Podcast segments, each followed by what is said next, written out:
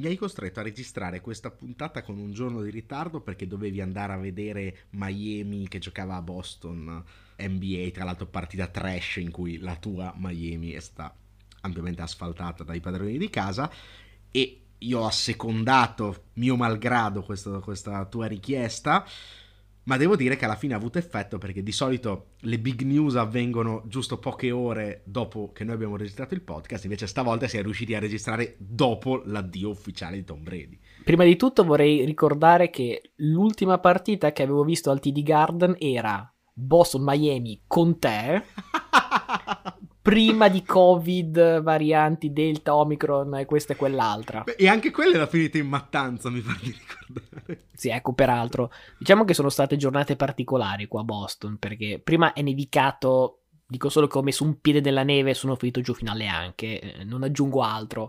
Poi ovviamente notizie smentite, Brady si ritira, non si ritira, sì, no, forse. Poi appunto oggi è diventata ufficiale bandiera mezzasta, scherzando, eh però insomma, alla fine noi abbiamo accennato a NBA, meteo, cosa di cui non parliamo, Brady, è un argomento che tratteremo dopo, ma assolutamente dobbiamo cominciare questa puntata perché sui championship c'è tantissimo da dire.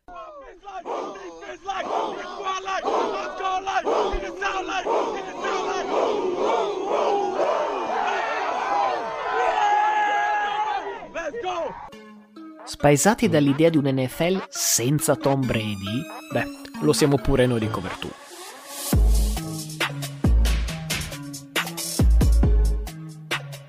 Ed eccoci pronti a partire in questa puntatona di Cover 2. Io sono Matteo Venieri. E io sono Luca Bolognesi. Sforamento assicurato perché ne sono successe davvero di tutti i colori. Prosegue questa post season davvero avvincente e fuori di testa, un po' come era stata tutta la stagione. Altre due partite, questi championship decise entrambe da un field goal, che unite ai divisional fanno sei gare consecutive decise da un solo possesso. Potete chiedere di più? Sì, partiamo dall'AFC Championship e dalla vittoria di Bengals 27 a 24 a casa dei Chiefs.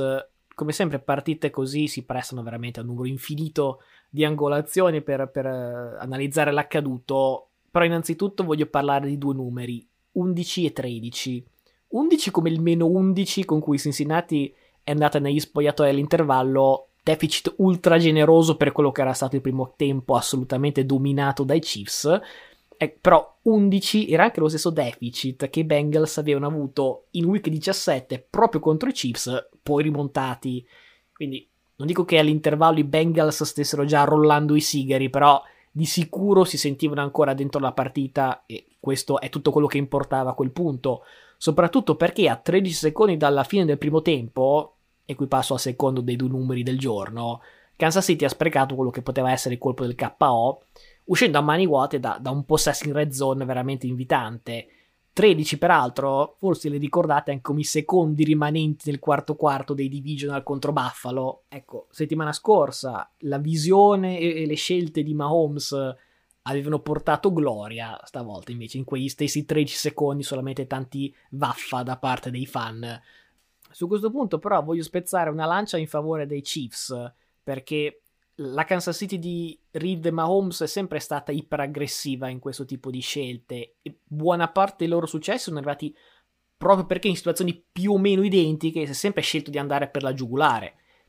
Chiaro, stavolta accontentarsi di un field goal sarebbe stata una scelta migliore, però a quel punto poi devi andare indietro in questi quattro anni e vedere le decine di occasioni appunto simili, quando invece lì proprio il non accontentarsi, l'andare all-in per loro ha portato grossi dividendi. Quello di Andy Reid e Mahomes è un vero e proprio peccato di hubris, come... Questa l'hai rubata a me però. Dire eh. i greci, esatto. rubata ai tuoi studi classici. Per carità, non che l'idea di andare e giocarsela non fosse supportata dai fatti, perché Kansas City prima di quella chiamata era andata a segno in 17 dei 21 possessi avuti in mano durante i playoff. 14 dei 17 era andata a segno con un touchdown ed era 3 touchdown su 3 nei possessi eh, della partita in corso. Praticamente l'attacco pareva totalmente inarrestabile dopo aver vivisezionato la miglior difesa della Lega settimana scorsa. I Bills si stava ripetendo contro dei Bengals che soprattutto in linea non ci stavano capendo sostanzialmente nulla. Però ecco, sul 21 a 10 la mera matematica ti dice che sarebbe il caso di portarsi a due possessi pieni di vantaggio, anche perché avresti anche la palla poi eh, a, inizio, a inizio secondo tempo.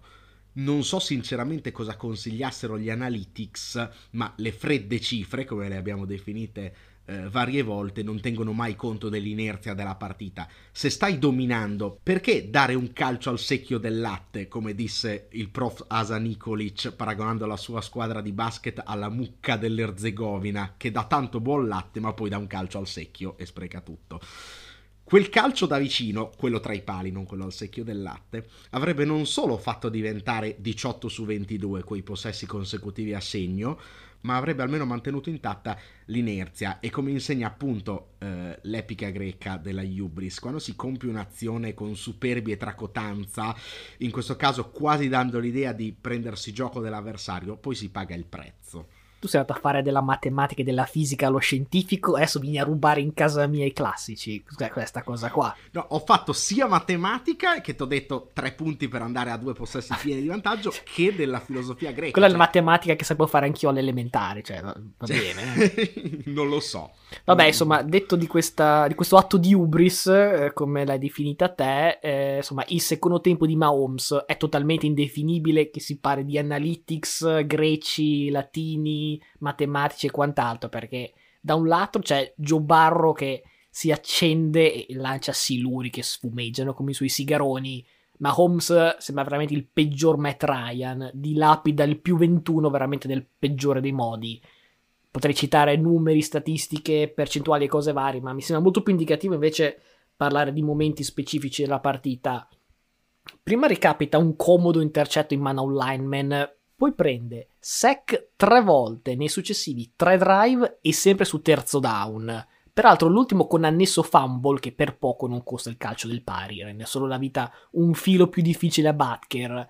Poteva essere tutto perdonato quando in overtime di nuovo Kansas City vince il lancio della monetina, consegna fiduciosa palla a Mahomes, lo stadio esulta, tutto fatto e finito. No, perché quel pallone è stato consegnato nelle mani sì di Mahomes, ma quelle mani grondavano veramente di sudore. Primo lancio incompleto, secondo lancio quasi intercetto, terzo lancio intercetto e addio fichi. Prima avevo detto Mahomes in versione Ryan, ecco, forse bastava dire versione Alex Smith che proprio con Kansas City dilapidò a sua volta un vantaggio proprio di 21-3 ai playoff partita di wild card passata alla storia per il famoso lancio di Mariota to Mariota touchdown poi anche un ancora più ricco vantaggio contro i Colts ma vabbè però appunto quelli erano i vecchi Chiefs quelli con un ottimo collettivo ma che spesso venivano traditi dal proprio quarterback Oppure basta tornare invece in tempi molto più recenti, perché i Chiefs di inizio anno cos'erano? Era la squadra che in difesa non fermavano nessuno, in attacco facevano turnover a raffica, quindi due versioni di Kansas City, insomma, troppo imprecise e pasticcione per meritare un altro viaggio al Super Bowl prima di arrivare a Mahomes, che Andy Reid non fosse mai stato il maestro degli aggiustamenti a gare in corso lo si sapeva, come hai fatto notare tu, le sue rimonte subite non sono certo nuove, ma la situazione per Kansas City diventa paradossale e sinistramente simile, come hai detto prima, al confronto giocato in stagione. Palla Mahomes con 6 minuti da giocare e dici vabbè qui non gliela fanno più toccare e, e, va, e vanno per il sorpasso Ecco, il problema è che i Chiefs in questo drive dimostrano di aver lasciato negli spogliatoi la spavalderia della chiamata prima dell'intervallo.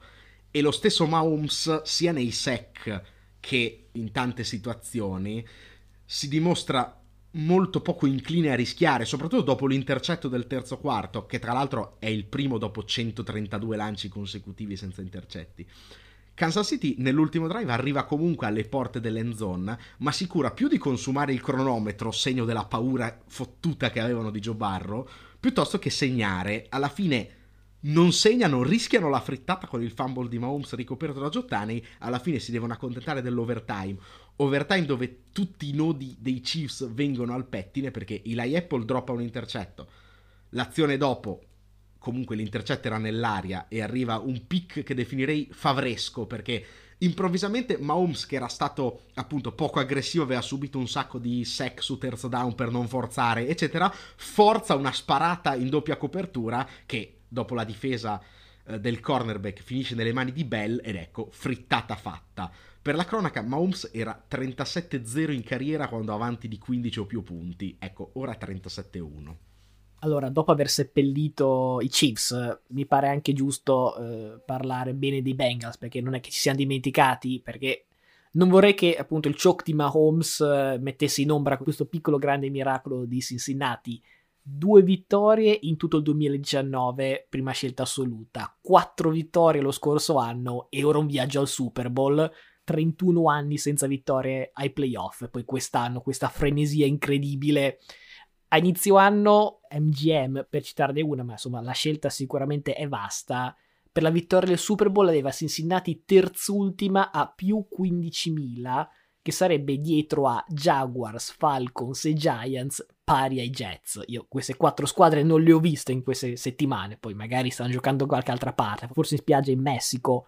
Eh, per carità, il Super Bowl non è ancora vinto, eh, però cioè, questo dà l'idea da dove sono partiti per arrivare almeno a giocarselo. Joe Barrow chiaramente l'uomo copertina come primo e principale responsabile di questa incredibile vittoria di domenica, tolto l'intercetto, altra prestazione principesca, perché insomma andare a giocare Arrow ed un championship sicuramente è roba per pochi, per pochi eletti e come DiCaprio in The Departed la mano non trema. Grande film, se posso dire. Voglio però anche citare altri protagonisti che meritano il loro spazio. Tiggins, 103 yard pesantissime quando gli occhi di tutta la secondaria erano su Jamar Chase. La incredibilmente un solo sec concesso dopo i 9 di una settimana fa. Evan McPherson, game winning field goal due settimane di fila. Terza partita su tre di questi playoff con 4 field goal a bersaglio, senza errori, eguagliato il record di Vinatieri difesa è difficile trovare un protagonista, un giocatore da citare perché come collettivo si sono dimostrati veramente eccezionali, hanno lasciato solo le briciole nel secondo tempo, meriti anche al coaching staff che nel secondo tempo hanno iniziato a droppare 8 in copertura e lì, come dicevi te, è mancato l'aggiustamento dal lato offensivo di Kansas City e tutto è andato a ramengo. Di base sei tu più quello che calca su concetti come squadra del destino, però oi, questi Bengals sembrano veramente una squadra da film hollywoodiano del tema squadra di underdog che sbanca tutto. Poi, fra due settimane, andranno proprio a Hollywood e lì vanno a girare l'ultima scena di questo film. Ecco, settimana scorsa avevo definito squadra del destino San Francisco e probabilmente avevo sbagliato bersaglio su quale underdog avesse delle possibilità. I Bengals dimostrano di avere sicuramente qualche problema in red zone perché chiamano il piede di McPherson un po' troppo spesso, ma quando rimonti da meno 18 al championship credo che tutto passi in secondo piano. Piccolo trivia, chi è l'unico QB che è stato capace di rimontare da meno 18 in un AFC Championship? Beh, se non è Brady saprei chi. e invece qui sbagli perché Peyton Manning nel 2006 contro Brady Peraltro con due touchdown di offensive lineman, se non ricordo male, di cui il fumble ricoperto da Jeff Saturday, successo delle robe pazzesche. Ricordiamo come è andata a finire poi con Peyton che vince il Super Bowl contro i Bears, che sia di buon auspicio. Non lo so, Ecco, però io sto solo prendendo tempo prima che arrivi il classico momento dello sputtanamento. Penso che tu abbia un intero dossier miei fra- dei miei frasi sui Bengals in questa stagione, perché li ho sentenziati come morti o comunque incompleti e non ancora pronti. Ho detto squadra simpatica, frizzante, ma che non andrà da nessuna parte. Eccoci ripeto per l'ennesima volta il mio mea culpa che ormai è una tradizione, visto che dalla partita di regular season proprio contro i Chiefs li ho dati perdenti ogni settimana, indovinando solo week 18 contro Cleveland, quando peraltro in campo c'erano le riserve. Pare che dargli sconfitte gli porti fortuna, quindi insomma vedrò di, di continuare eh, anche al Super Bowl, anche il prossimo anno, deve diventare una tradizione per loro. Voglio però difendermi un secondo dicendo che il rischio dell'inesperienza nell'esordio ai playoff contro i Raiders non era così campato in aria, visto che hanno rischiato effettivamente di perdere contro i Raiders e non può essere che una squadra se la gioca con i Raiders punto a punto e poi vince contro Kansas City. Insomma, vuol dire che non è stata comunque la loro partita migliore quella con eh, Las Vegas. Una volta superato l'esordio si sono dimostrati un'ottima squadra, guidata da un QB che, come già detto settimana scorsa, fa capolino nella top 5 della Lega senza alcun dubbio, e da un allenatore, e direi anche staff, visto quello che si è detto prima, decisamente sottovalutato. Prima di domenica restavano comunque gli sfavoriti di gran lunga, perché tu hai detto che pagavano 150 pre-stagione, ma pagavano ancora 11 vincente Super Bowl nella top 4, quindi comunque ampiamente sfavoriti. Non dimentico inoltre che tutti gli analisti a inizio anno gli davano tra le 4 e le 5 vittorie, insomma, sono in buona compagnia.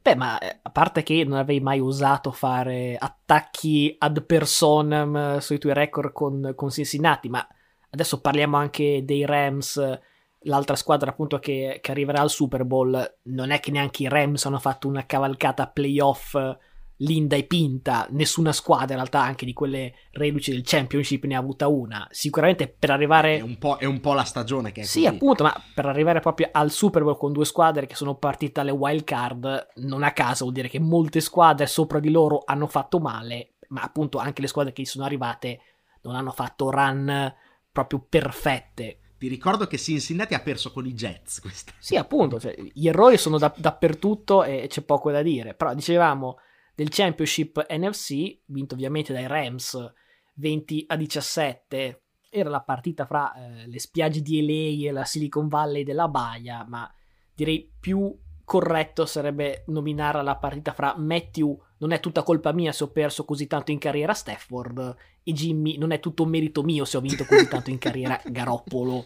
Partita non spettacolare, però combattuta col coltello fra i denti per 60 minuti, un SoFi Stadium caldissimo, con tifo equiparabile da entrambi le parti, forse un pochino più San Francisco, ma a ogni terzo down Niners o Rams i decibel erano veramente altissimi un'invasione rossa praticamente dello stadio di, di, Los Angeles. Personalmente credo che i Rams abbiano meritato, eh, mentre al di là del vantaggio in doppia cifra, i Niners non mi sono mai parsi il tipo di squadra capace di mettere insieme quel classico drive da 7-8 minuti, una sorta di sleeper hold all'Hulk Hogan eh, sui Rams per addormentare la partita. Sicuro gli ospiti hanno avuto la loro chance migliore nel terzo quarto quando fermano Los Angeles su quarto down, poi mettono a sé il miglior drive della loro partita, touchdown di Kittle 17 a 7, tutti a casa, assolutamente no, giocarsi una partita a punteggio basso era chiaramente la strategia migliore per i Niners, penso che neanche il più grande fan di San Francisco pensasse che potessero tenere i Rams a 7 punti in tre quarti, un mezzo miracolo esserci arrivati, quello era il momento per chiuderla e invece lì sono venuti fuori tutti i limiti perché la partita gira di nuovo a inizio quarto quarto, la sequenza è triplice.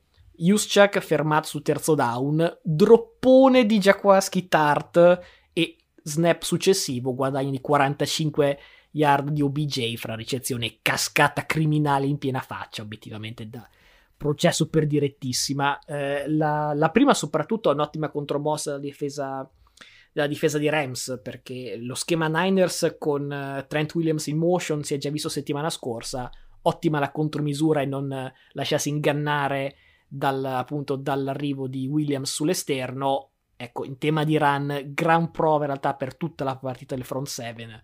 Tiene San Francisco a 50 yard corse dopo che ne aveva concesse di media 145 nelle due sconfitte stagionali e direi che la differenza sta più o meno lì. Le altre due azioni, appunto, soprattutto il drop, sono figlie più che altro di scarsa lucidità. Non penso ci sia molto di tecnico da dire, perché quando droppi veramente un passaggio da solo, eh, vuol dire che di solito se giochi di B vuol dire che non hai le mani da wide receiver, però quello anche al flag football penso che la maggior parte di noi anche con la panza la possa, la possa prendere quella palla. Chiudere quel drive a punti o intercettare di nuovo Stafford poteva veramente assomigliare sì al Copel KO per i Niners, invece, lì i Rams hanno veramente capito che la partita era apertissima e soprattutto che potevano vincerla. In realtà i Niners avrebbero ancora due drive a disposizione prima della fine, uno sul 17 pari e uno sul 20 a 17. In quei due drive Garoppolo fa 1 su 6 per meno 3 yard e intercetto wenziano per mandare LA al Super Bowl. Comunque, prima che continui a parlare di Garoppolo, mi metto un attimo, mi calmo i nervi e lascio parlare te. Ecco, mi sa che qui siamo di fronte a un altro secchio del latte calciato, in questo caso da Jacquil Tart, perché in realtà fino a lì i segnali erano stati per gran parte della partita tutti dalla parte di San Francisco, a parte eh, la marea rossa, come ho detto prima, di tifosi che quasi soverchiavano il fattore campo. Poi i Rams decidono di aprire la partita con brutti drop, uno di OBJ, uno addirittura di Cooper Cup, poi un touchdown lungo droppato da Skoronek, che ci può anche stare, e poi Stafford fa la Staffordata forzando troppo in end zone e chiudendo un bel drive con zero punti. Così già si mette male perché praticamente all'intervallo, grazie pure a un calcio sbagliato dal pro bowler gay, Los Angeles ha sostanzialmente tre volte il tempo di possesso, il doppio delle yard di San Francisco, ma è sotto di tre. Di solito quando, quando sei messo così comincia a farsi grigia eh, la storia. Non è finita qui perché la partita è sostanzialmente quella lotta nel fango che serviva ai Niners, con anche tanti colpi proibiti non fischiati, e qui faccio la mia ennesima accusa agli arbitri, almeno una cascata per parte oscena non fischiata. Poi per fortuna almeno quella su OBJ si sono degnati di, di far uscire la flag, ma io continuo a non capire. Quella di Warner su Stafford ancora era da, da manette, eh? cioè da far uscire la volante sul campo. Appunto, no, appunto, appunto, io continuo a non capire il metro di, degli arbitri, sinceramente, ma eh, me ne farò una ragione. Eh, prima o poi. Comunque, segnali pro San Francisco che proseguono perché i Rams appunto non chiudono il quarto down letteralmente per un centimetro con anche un challenge perso e finiscono a meno 10 con Garoppolo che fino a lì in realtà sembra giocare una partita più che onesta. Tra l'altro un Kittle che riappare dopo settimane di oblio. E Aaron Donald che ok gioca bene sulle corse ma a fine terzo quarto ha zero QB pressures. Penso mai successo. Nella storia a quel punto Los Angeles risponde con un bel drive, ma finisce i timeout su un secondo challenge totalmente folle di McVeigh, altro segnale negativo. A questo punto cambia appunto la partita perché San Francisco da un lato dà l'idea di essere un po' sulle gambe, soprattutto con la linea offensiva, ma l'azione appunto da calcio al secchio del latte è sicuramente l'incredibile intercetto droppato da Tart Chiaramente non esiste la controprova che i Niners potessero nuovamente andare 3 and out dopo l'intercetto e restituire la palla. Poteva essere perché sinceramente sembravano stanchi, ma psicologicamente quello è certamente un colpo da KO per la squadra della Baia. Il problema vero è che San Francisco nel quarto quarto non produce nulla in attacco, come hai detto tu, giocando 11 snap totali, di cui 6 nel, nel primo drive e poi 3 and out e due con l'intercetto. Il tutto finisce appunto con questo osceno intercetto di Garoppolo, ma a sua discolpa bisogna anche dire che pure incassando il sec sarebbe stato un terzo e forever, sostanzialmente una situazione da El Mary dalle proprie 5. Bene ma non benissimo, eh. Diciamo che secondo me, tra i tanti errori che può aver fatto Garoppolo, probabilmente quello che è brutto da vedere non è forse il peggiore. No, per essere ehm, precisi sarebbe stato quarto e 25. È chiaro che cambia poco, ma nel senso non è tanto quell'azione lì, erano le precedenti che l'hanno portato a quel punto lì, capito? Cioè... Eh no, no, appunto, questo stavo cercando di dirti, che l'intercetto è venziano, bruttissimo, però è forse quasi la giocata giusta in quel momento lì, cioè, per come si era messa. Per come la vedo io è più drop di Esti che, che, che brutta sì, idea l'altro. di Garoppolo, però insomma è, è, sempre quel stesso discorso di hai pochi secondi, hai pochi minuti, cosa ne fai? Cioè Garoppolo ha veramente fatto la cosa peggiore possibile. Io comunque, detto questo, anche se avevo preso i Rams nei pronostici, io non nascondo che mi avrei fatto piacere di vedere Jimmy G portare in Niners al Super Bowl perché sarebbe stata una bella storia perché insomma la squadra ha draftato il suo sostituto proprio perché si erano ormai arresi ai suoi limiti oggettivi, lui l'aveva sempre presa con signorilità, aveva fatto una buona stagione, poi purtroppo ecco, resta una storia perché insomma, il Super Bowl avrebbe cambiato la molto della percezione su Garoppolo, però la sconfitta invece conferma tutto quello che i Niners e penso più o meno tutti noi già sapevamo. Eh, vabbè, poi QBR superiore rispetto a quello di Stafford, boh, misteri del QBR, però 53% di completi, 0 lanci profondi, obiettivamente è, po- è poco. Eh, a maggior ragione quando poi le corse non decollano e il peso aumenta sulle tue spalle. Poi a tabellino vedi touchdown per Dibo Samuel, lancio da 44 yard. In realtà, se vedi l'azione, la palla viaggia 2 yard dietro la linea scrimmage e poi Samuel fa le sue magie. Credo che quei playmaker difensivi e appunto offensivi di San Francisco, almeno una decina di quarterback NFL avrebbe fatto quanto se non di più di Garoppolo. Non penso sia opinabile. Eh. No, su questo siamo d'accordo, però io voglio anche dire che ha giocato una partita onesta per tre quarti, poi quando tutta la squadra si è dimostrata sulle gambe e non l'ha più sostenuto, è un po' finita anche la magia del QB amministratore. Ci eravamo detti prima, prima della partita eh, arriverà il momento in cui lui dovrà fare la giocata per vincere la partita e fare un po' l'Eli Manning eh, di turno, ecco, è, è, la, ha avuto in mano il drive della vittoria, io ti ho anche scritto, mi ricordo, qui si gioca la carriera, eh, se l'è giocata con quel pick venziano, quindi non benissimo. Vorrei però un po' un attimo tornare sulla stanchezza di tutta la squadra di San Francisco che sembrava veramente eh, alle corde fisicamente, ci può anche stare dopo aver lottato quattro settimane di fila, compresa week 18 per entrare nei playoff fino all'ultimo secondo, in tutte partite in cui devi giocare eh, comunque un football molto fisico e, e dare tutto, ecco, potrebbe essere una parziale scusante. Io però voglio puntare il dito su Shannon, perché mi piace fare un po' il bastian contrario. Bisogna riconoscergli di essere il fautore di questa squadra solidissima, capace di giocarsela con tutti anche senza un grande QB. Dopo un avvio di stagione così così, essere andato ai, ai playoff e averli giocati da protagonista. Quello che resta purtroppo per lui, perché probabilmente il suo valore da allenatore non è rispecchiato dai suoi risultati, è l'ennesima rimonta subita. Perché se a questa qui di domenica aggiungiamo le due subite nei Super Bowl, un'altra da più 10 sempre con i Niners nel quarto quarto contro Mahomes e l'infausto 28-3 da offensive coordinator di Atlanta, ecco siamo a tre vantaggi in, gio- in doppia cifra scialacquati nelle tre partite più importanti della carriera. Nel mix aggiungo un altro dato. Nelle ultime tre stagioni le squadre con 10 o più punti di vantaggio entrando nel quarto periodo in una partita di playoff hanno un record di 19-2. Ecco, le due sconfitte sono le due di San Francisco e Shannon.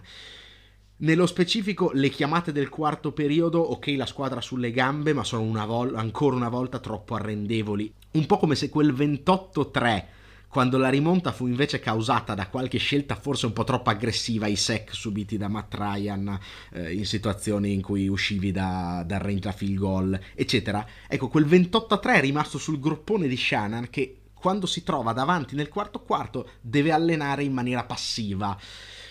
Forse questo continua a pagarlo un po' troppo. Grandissimo allenatore, ma purtroppo al momento eterno incompiuto ci può stare, io non so se sia veramente così passivo, visto che quando ho detto Garoppolo 1 su 6, gli ultimi due drive sono anche 6 snap, cioè sono 6 lanci provati, quindi non è da dire che abbia fatto tentato corse centrali, ha messo la palla in mano a Jimmy e ha detto eh, fai qualcosa te. Penso sia più, virgolette, colpa sua, eh, sua di, di, Garoppolo, limite più che colpa, eh, per carità, più limite di Garoppolo che Shannon scialacquatore di vantaggi, anche perché voglio dire, uno contro Brady, per carità, clamoroso, ma contro Brady, l'altro contro Mahomes, insomma, non è che l'abbia fatto contro l'ultimo arrivati, eh. Sì, però ti segnalo anche una cosa, prima del famoso eh, intercetto droppato da Tart, eh, c'è un quarto e due, mi pare, sulle 45, ecco Abbiamo parlato prima della scelta di Andy Reid troppo aggressiva, ecco, qui sei a più 3, ok ti fidi della tua difesa, però sulle 45 degli altri forse è il momento di andare per la giugulare, cioè qui era, era un po' l'opposto, sei sfavorito, non sei favorito in vantaggio, sei sfavorito con un vantaggio che si è già assottigliato da 10 a 3 sei sulle 45 degli altri, non vuoi ridargli la palla per un lungo drive che ti sfiancherebbe, hai già la difesa sulle gambe. Oi, forse quella era l'occasione di tirare fuori, non so, la giocata speciale, il Philly special che ti fa vincere la partita, capito? E è un po' mancato in questo caso. Ribadisco, grandissimo allenatore che mi piace, però in questo caso bisogna anche dire quando un allenatore ha il vizietto di buttar via le partite. In tema di percezione che cambia, prima ho detto che quella di Garoppolo penso sarebbe cambiato parecchio con una vittoria più che magari arrivarci, più che una vittoria del Super Bowl. Ecco, ultima parola la vorrei spendere su Stafford. Bene nel primo tempo, meglio nel secondo, specie nell'ottimo drive spunto sotto di 10 che aveva tutti connotati da dentro a fuori, veramente orchestrato molto bene. Eh, dicevo prima del destino che, che ammicca pro Cincinnati, però ecco, cioè, comincio a pensare che la diabendata abbia il piede in due staffe perché settimana scorsa già ha salvato Stafford da un fumble assolutamente devastante nel finale. Stavolta lo salva da un intercetto dal lancio di pomodori marci perché il wide receiver più vicino era da 5 metri. Fra due settimane vediamo chi è il suo protégé, perché mi sembra che fra Cincinnati e proprio Stafford in generale due eletti. Eh.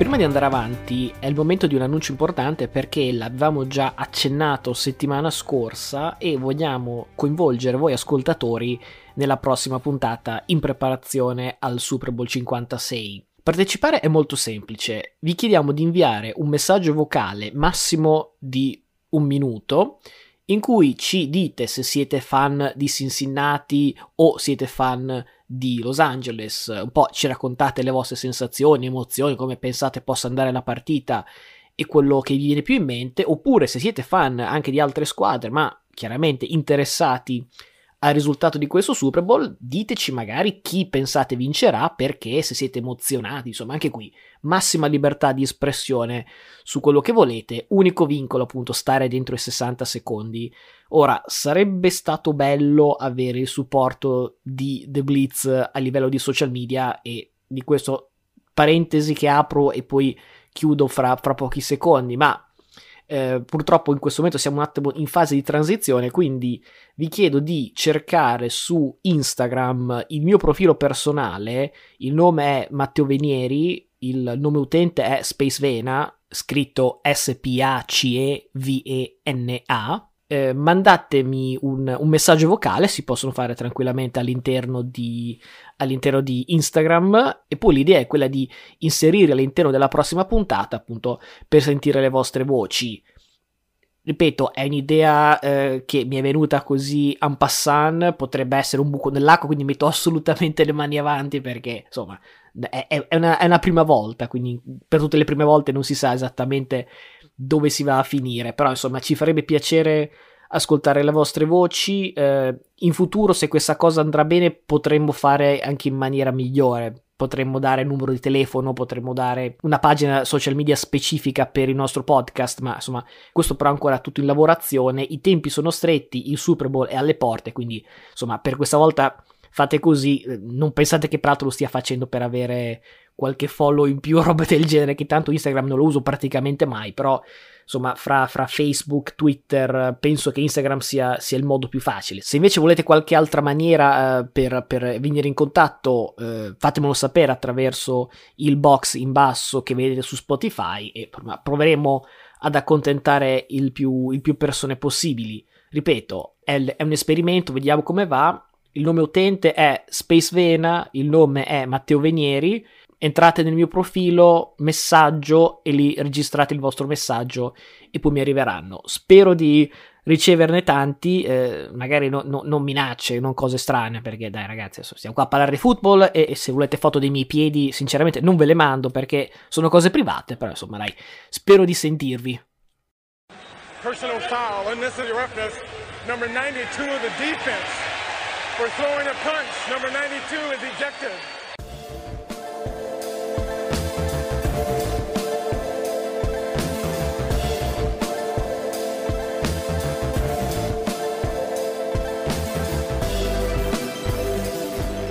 Ok, detto della prossima puntata, bisogna fare eh, un, un, po' di pulizie di primavera, anche se siamo a febbraio, perché bisogna parlare di, diciamo, della situazione un po' del nostro podcast e in generale, diciamo, di questa joint venture con, con The Blitz.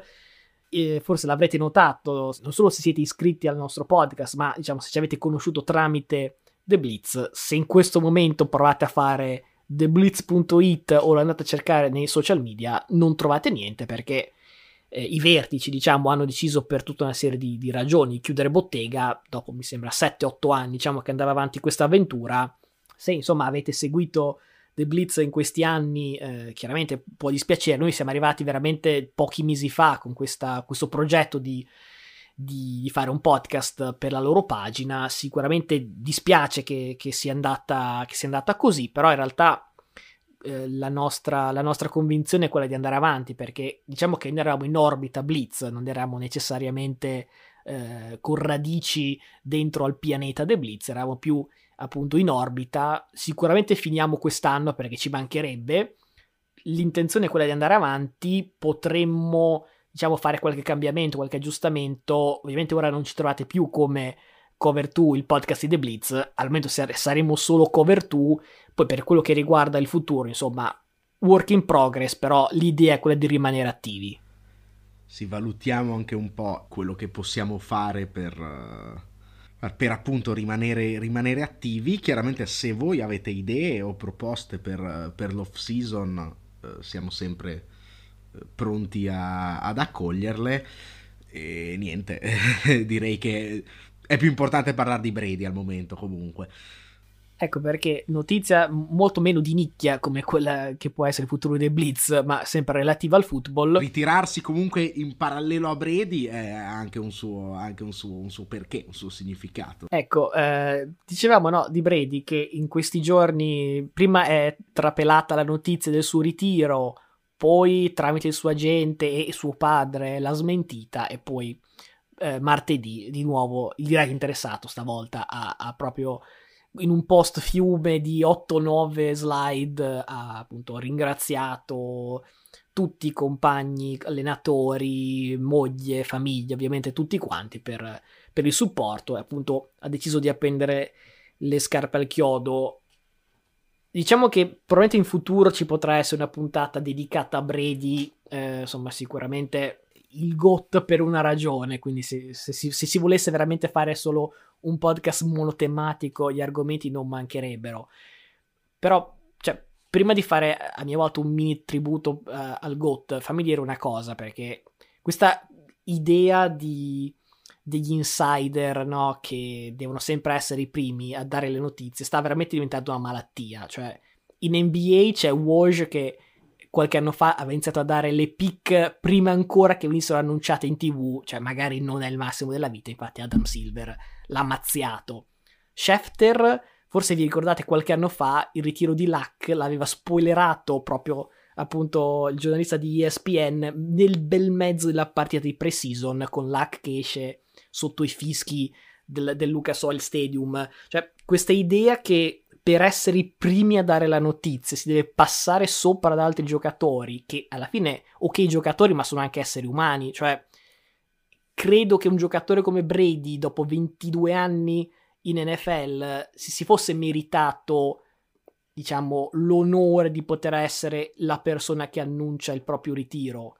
Poi mi rendo conto che fa figo, fra virgolette, mettere a curriculum il primo a dare la notizia del, del, del ritiro di Brady sono stato io, perché poi diventa lui la storia. In questi giorni, qualsiasi post di Adam Schefter su Twitter era: Ma sei sicuro, Adam? Ma hai controllato le fonti? Sei sicuro? Cioè, il fatto che la storia più che il ritiro di Brady sia diventata è Schefter che ha detto una panzana, che è, era ovvio che non era vero, perché al di là di tutto, Schefter non è l'ultimo arrivato, non si può inventare una storia del genere aveva delle fonti, il problema è che appunto è andato dritto come un tram e ha detto no no, non aspetto che lui dica niente, voglio essere io il primo. Diventare la storia invece che trattare la storia è praticamente la regola numero uno del giornalismo e lui già l'ha infranta. Ecco, ma tanto è, è tutta una grande una, un gran teatrino, eh? cioè lui adesso smette, poi torna alla Jordan, vince a 50 anni, eh, è già... È, pa- è palese, lui è, questa è una protesta contro gli arbitri che non l'hanno aiutato come al solito in questi playoff, contro il culo che non è riuscito ad avere questa volta, vabbè, mettiamo da parte, queste erano un po', un po' le battute che si potrebbero fare, perché obiettivamente, come per tutti, c'è un bellissimo video che ho visto su YouTube dove c'è un soggetto che mette un asterisco a tutte le vittorie del Super Bowl dal 2000 uh, eh, a, a, oggi quando ha fatto il video, mi pare un paio di anni fa. E, insomma, è chiaro che lui tratta Brady come un ladro, però cioè, si autosputtana perché cioè, dimostra che l'asterisco si può mettere letteralmente su ogni cosa. Eh, come detto miliardi di volte, di Brady è la costanza che stupisce, perché ovviamente puoi, puoi dire la ta- A, la tack roll, A, la ricezione di Edelman pazzesca contro Atlanta, nonché il choke clamoroso di Atlanta, A, l'intercetto sulla zero yard contro Seattle. Eh, si possono dire miliardi di cose, però cioè, lui è sempre stato lì, quindi è anche ovvio che ogni tanto ti gira bene e ogni tanto ti gira male perché ne ha anche persi per l'helmet catch e, e, e cose del genere. Lui è stato lì sempre nell'arco dei 20, nell'arco dei 30 e nell'arco dei 40 anni dove ha fatto statistiche migliori che quando ne aveva 20 e questa è la cosa veramente incredibile. Le possibilità sono due veramente, o è un teatrino e torna come Jordan oppure si è stufato di vedere il ritratto che invecchiava al suo posto. Brady non è certo nuovo a, a insomma, ridefinire un po' le regole non solo del football ma anche un po' del, de, della vita su questo pianeta perché insomma eh, forse l'addio più da film è stato quello di Peyton Manning, vinto il Super Bowl 50, ha detto adios, detto che in una stagione in cui era stato panchinato per Osweiler, quindi... Gli hanno vinto ecco, cioè. Non è esattamente che l'abbia vinto da protagonista, eh, a proposito di panchinamenti, suo fratello panchinato per Gino Smith, Favre uscito veramente coi lividi che non stava più in piedi, Big Ben che a questo punto condividerà l'entrata in Hall of Fame insomma, un giocatore che, che ha le braccia a spaghetto Scott ormai, quindi è incredibile che invece Brady, nonostante sia molto più vecchio di tutti questi eh, a fine carriera, l'ultimo avvistamento, come avevo detto settimana scorsa, se era l'ultimo avvistamento, ho detto chapeau, ecco, l'ultimo avvistamento rimonta da 27 a 3 in una stagione dove non vincerà la MVP, ma sicuramente prenderà molti voti. Nessuno mai aveva concluso una stagione così in alto per poi ritirarsi salvo problemi di diversa natura. Sarebbe molto bello se tornasse quando c'era stata la prima smentita, diciamo, di, di Ye e di Brady Senior, una cosa che, insomma, se avessimo registrato il podcast un giorno prima avrei detto, ecco, adesso per farla in barba Schefter torna e vince un altro Super Bowl, ecco, cioè, questo veramente per scherzare, però onestamente cioè, ci sentiamo di escludere che Brady il prossimo anno non sia migliore del 99% dei quarterback eh, a roster in NFL, pur essendo, immagino, su una maca a, non lo so, non dico mangiare pizza e gelato, perché forse eh, ormai quello, il TB12 method penso sia nel suo DNA, però almeno che, che possa divertirsi un po' adesso, dai ti devo smentire sul nessuno si è mai ritirato così nel suo prime perché Calvin Johnson per dirne uno il problema è che Calvin Johnson si è ritirato prima dei 30 cioè, quindi... sì, soprattutto con un palmarès un filo meno ricco eh? no no però nel senso si è ritirato dopo una stagione da All Pro, eh, insomma, eh, alla, alla, stregua di Brady. Peccato che. Dai, non scherziamo, quando si è ritirato Megatron, forse non era neanche più uno dei 5 forse 10 migliori wide receiver, Brady arriverà secondo all'MVP a 44 anni, cioè non è un paragone, eh. Yeah, appunto, parliamo di 28-29 anni, quindi un ritiro, diciamo, prematuro rispetto a un ritiro post maturo, definirei quello di Brady. Direi che con il suo ritiro, tra l'altro, assieme a quello di Big Ben, uh, Philip Rivers, cioè, e, e, compagnia cantante, Peyton Manning, che è uscito ormai da, da qualche anno, si può un po' considerare la fine di un'era, e di questo poi magari ne parleremo in puntate più avanti, perché ad esempio l'NFC se Rodgers per caso se ne va non ha più un padrone, cioè proprio neanche vicino a esserci un padrone perché tutte le nuove leve sono in AFC. Ma eh, un po' per chiudere con una cosa simpatica come uh, un momento così solenne, tu hai citato l'ultimo avvistamento di Brady, ecco, uh, Ramsey giustamente gli ha uh, pagato tributo dicendo ha lanciato l'ultimo touchdown contro un uomo marcato da me, nello specifico Mike Evans. Ecco, se vi state chiedendo dov'è finita la palla dell'ultimo touchdown di Brady, considerando che ce l'aveva Mike Evans sugli spalti. E anche qui e altri. Questa però la devono, non hanno neanche il filmato perché l'ha proprio tirata in mezzo agli spalti quindi c'è qualcuno a Tampa che ha a casa l'ultimo pallone del touchdown di Brady. Valore commerciale so, qualche bitcoin sicuro visto che ha pagato una quella del record di touchdown insomma Beh, per quanto è alto il valore di quel pallone e per quanto sia inabissato il valore invece del bitcoin, direi che quel singolo pallone vale svariati bitcoin. po'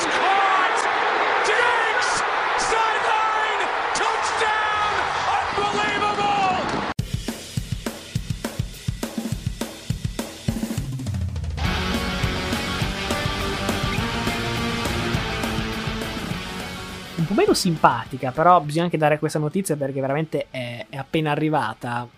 Brian Flores, ex coach di, di, Miami, ha deciso di fare causa all'NFL insieme a Broncos, Giants e al punto Dolphins.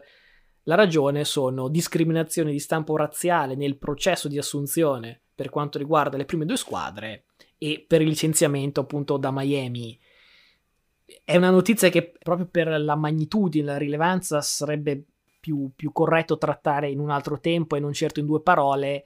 Però ecco, ci tengo anche a definire che prima hai definito la mia Miami. Miami Heat, sì, Miami Dolphins. Prendo le distanze assolutamente, eh, che, si, che, mi si associ con quella franchigia. Però ecco, sì, proprio esatto. su Miami una cosa volevo dire, perché cioè, fra appunto il, il papiro che ha portato ehm, Flores in NFL avrebbe detto che Ross, proprietario di Miami, avrebbe offerto incentivi che possiamo chiamare mazzette perché perdesse per cercare di fare tanking. Poi quest'anno l'ha licenziato dicendo non ha vinto abbastanza, ma quindi cioè, ne ha vinte poche, ne ha vinte troppe, ne ha perse poche, ne ha perse troppe. C'è, c'è un po' di confusione qui. E l'ultima cosa, poco dopo appunto questa questa causa intentata da Flores, l'NFL è uscita con un comunicato dicendo noi ci difenderemo contro queste affermazioni che sono senza merito. Ecco, il comunicato è arrivato due ore dopo l'annuncio di Flores. Ci hanno messo quattro mesi a investigare il Deflate Gate e in due ore hanno deciso che non esiste il razzismo in NFL. Curiosa come cosa. Eh. Sì, anche perché penso sia stato il primo della storia a essere cacciato dopo due stagioni 9-7, cioè lascia stare che non ha fatto i playoff, però due stagioni 9-7, ecco, se poi viene fuori che lui dice che hanno cercato di pagarlo per perdere, lui non ha accettato, a quel punto è stato cacciato, eh, eh la roba sarebbe di una gravità fuori di testa perché lascia stare che eh, il tanking bene o male eh, è sempre ben gradito dalla dirigenza però da lì a passare delle mazzette siamo veramente fuori dai coppi come siamo fuori dai coppi con la conversazione con Bill Belichick che è, è cioè, lui ha pubblicato questi screen di, di, messaggi con Bill Belichick dove sostanzialmente Bill Belichick ha sbagliato numero. Cioè, ha sbagliato Brian più che altro. Esatto, e, e ha scritto a lui invece che a Double per congratularsi del nuovo posto da head coach ai Giants. Ecco, il problema è che questo messaggio è arrivato prima che lui, Flores, facesse l'intervista, quindi sostanzialmente il coach di un'altra squadra sapeva che Double sarebbe diventato head coach dei Giants prima che i Giants finissero le interviste con l'intervista a Flores.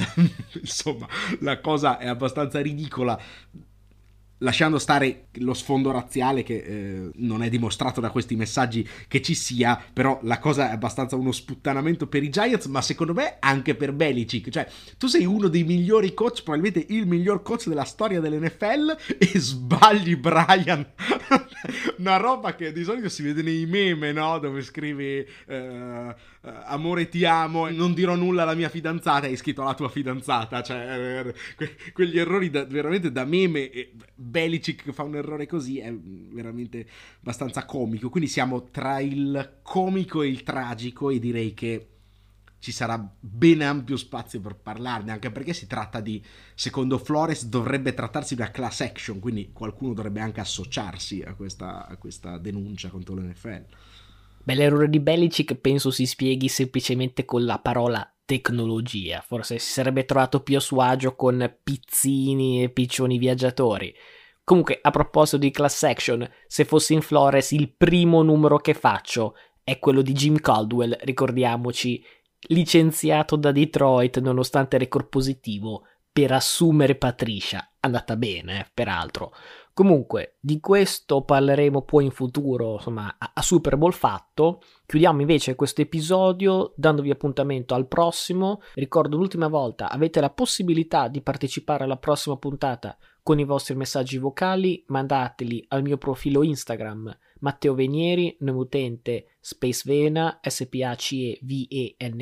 Trovate poi tutte le informazioni anche nella descrizione dell'episodio, così se volete vederlo scritto, ha tutta l'area di essere un Super Bowl assolutamente impossibile da pronosticare, tantissime storie, tantissimi personaggi, quindi chiediamo l'aiuto da casa per dipanare la matassa, dateci una mano, aspettiamo i vostri messaggi vocali, non deludeteci, eh. Hey, whatever it takes, man. It's all about winning, all right?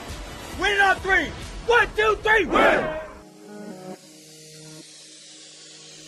Avete ascoltato Cover 2, un progetto di Matteo Venieri e Luca Bolognesi. Se volete continuare a seguirci, iscrivetevi al nostro podcast su Spotify, Apple Podcast e tutte le altre piattaforme su cui Cover 2 è disponibile.